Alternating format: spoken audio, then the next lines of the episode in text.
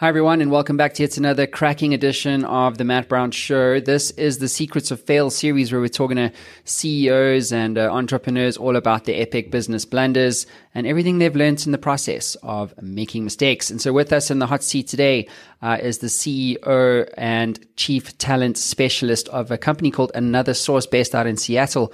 Uh, Marcie, welcome to the show. Thank you. Thanks, Matt, for having me. Yeah, very welcome. Uh, so, look, let's get on with uh, the elevator pitch. What are you guys up to at Elevator Source? Another uh, source, sorry, my bad. another source is uh, passionate about revolutionizing recruiting services, primarily for nonprofits and higher education industry. Uh, we revolutionize that, Matt, really uh, by by doing two things. One, we work in a time based model of 30 days. So it's short enough to have a positive impact to the organization in the recruitment cycle, but long enough for us to work our magic. Mm-hmm. Um, and the second thing that we do is um, we charge a fee structure that is based on what we can control, which is the front end of the recruitment process. We can't control if uh, someone's going to accept an offer or you're going to be the best hiring manager that you said you were. Um, so our fee structure is always less than 10% um, versus typically 20 to 30% with, with executive search. Hmm, that's really, really cool. So, why nonprofits um, and higher education? Like, how did you land with that particular, uh, you know, customer segment?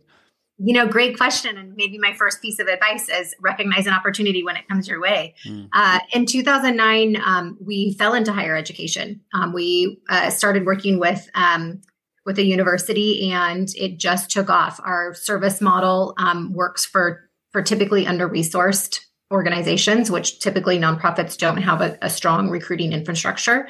Um, most of the time, hiring managers are tasked with that. Um, and hiring managers are great at the interview and selection part of the recruitment process. Um, they're they're not or shouldn't be, in my belief, tasked with building an awesome candidate pool. Very, very interesting. Well, uh, congratulations on uh, all your success. I love this idea of time based recruiting. I think it's ridiculous that you know, when I hire someone through an agent, I must cough up 25% of the annual salary. It's nice to, to hear something different. Uh, yeah. And, and, you know, different always wins in my experience. So congrats. Thanks. Perfect. So let's get into the meat and the potatoes of uh, this episode. What is your epic story of fail for our audience around the world today? Uh, my epic failure uh, was not preparing to become CEO in, in 2007. So, uh, quick story our company was founded in 1991 by my mother, Jan Scott, and I came to work for another source in 2000. Um, not passionate about recruiting, um, passionate about the way we did business, um, and was learning the ropes. When when Jan decided to retire, she gave uh, me first opportunity to purchase the the organization, and through um, some reflection and long conversations, um, decided that we wanted to move forward with with purchasing that organization. So 2006 was spent um, it, creating a transaction valuation um, and investing a lot of time in my mom and I's relationship, making sure that we could get through that transaction and maintain the great relationship that we had. Um, what I failed to do during that time, Matt, was prepare for my my biggest role yet, which was to be CEO when that when that purchase and sale was over. Um, and it was an epic failure. Um, January 1st, I felt like I had a straight jacket on. It felt uncomfortable to me. I didn't know how to lead without others around. I, um, I, I, I, lost key employees. I pissed people off. Um, I tried to do it myself. Um, I was thinking as I was preparing for this conversation, that fight or flight mode. And I think I had neither of those, um, but rather I had this wiring of um, I played singles tennis growing up and through college. And so it was always me out on the court by myself. And when there was a problem or a challenge, it was up to me. And so January 1st, 2007 came around and it was going to be just me. I went into this natural wiring that I had of here comes Marcie, like a, a bull in the china shop, um, trying to learn how to be a CEO. And the consequences of that were I lost several key employees. I mentioned I pissed people off. I missed opportunities. Um, and I was miserable. I was miserable. Here, here, my mom and I's relationship was intact, but I had done nothing to prepare to to lead this organization into the next phase. Um, and so 2007 was was really rough. Um, it was a lot of getting knocked down and trying to get back up, and then getting knocked back down, um, and being humbled in ways that um, I never expected. Mm, that's all. crazy. That's nuts. So, what did that yeah. whole uh, experience teach you, uh, Marcie? Like when you think back, at, you know, on that time, um, like I believe to premise the question, like every life is always happening for you, right? You know what I'm saying? And and yeah. and you have to be able to see that and go, okay, this sucks now, and I'm failing now, whatever. But what did you learn from that? Like, what do you, what did you take forward with you into your business?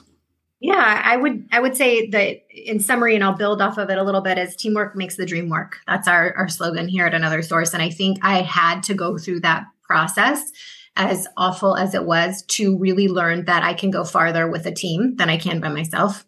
Mm. Uh, it may be faster, but it sh- certainly isn't easier, and I won't have the same success. Uh, and I also think that I, I needed to be humbled and learn to build other strengths. Um, I think, you know, up until then in my career, those strengths had worked really well for me. Um, but to, to be an effective leader um, and the leader that I wanted to be, I had to develop an entire new skill set. And until I was knocked down enough to be able to make room for that, uh, I don't think it, it could have happened. Mm, amazing. Yeah. I think the one last thing I would add to that too is is I learned that in, you know looking forward as much as in the current is is equally as important. Um, and on infrastructure, on people, on leadership, not just go to market strategy, not just clients, not just product. Mm, understood. Um, so, if you could get into the Matt Brown Show time machine, Marcie, and, and kind of do things differently, what would you do differently and, and why?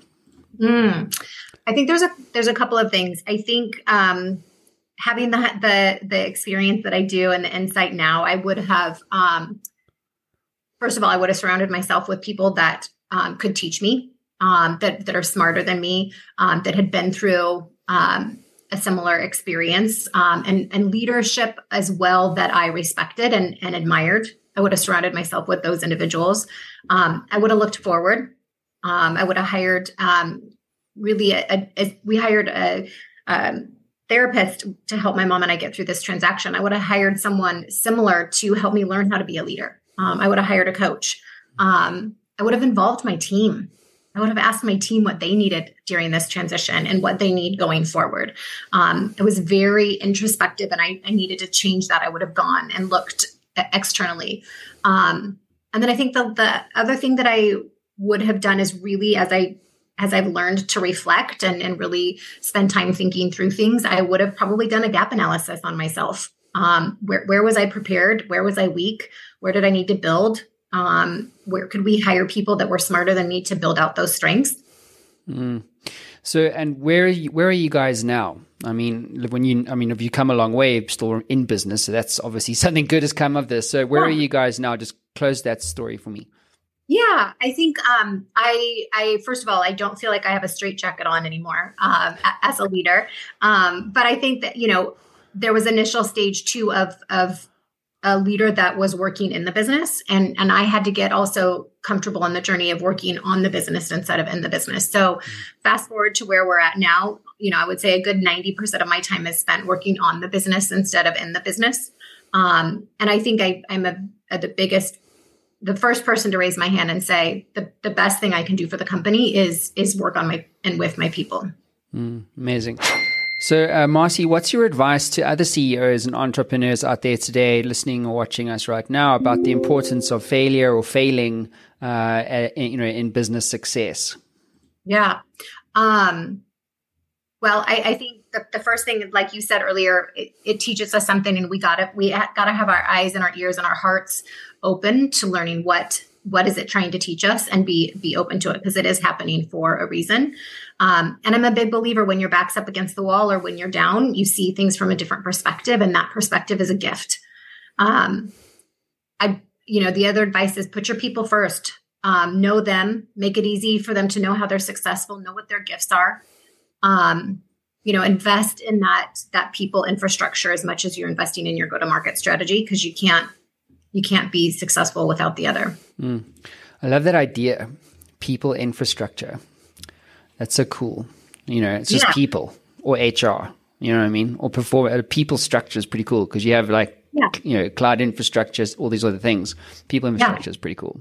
Um, yeah. So tell me, um, when you think about like books and tools and resources that you know you maybe may have consumed during this transformative period um, and beyond, what books, tools, resources do you recommend uh, to other CEOs today?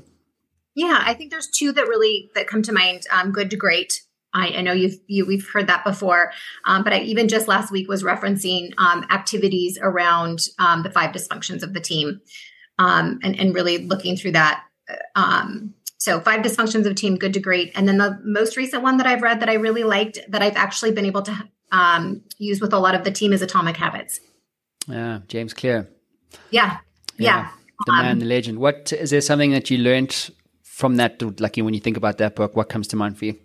Yeah, I think that um, the the one thing that that I have used over and over, and also with the team, is habit stacking. Mm. Um, mm-hmm. Is the is the one kind of thing that I that I took in my tool belt that I constantly am in referencing, especially as we're developing team members.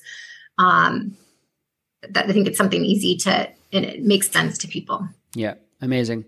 Well, Marcie, yeah. uh, thank you so much for being vulnerable and, uh, you know, for having the courage to share your epic story of failure. Uh, you know, I guess we all don't know what we don't know until we put into a situation where it's like, hang on, you don't know this stuff.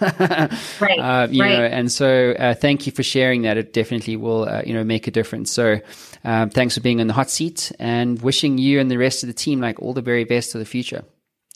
Thanks, Matt. Anytime. Thanks, everyone. We'll see you again soon.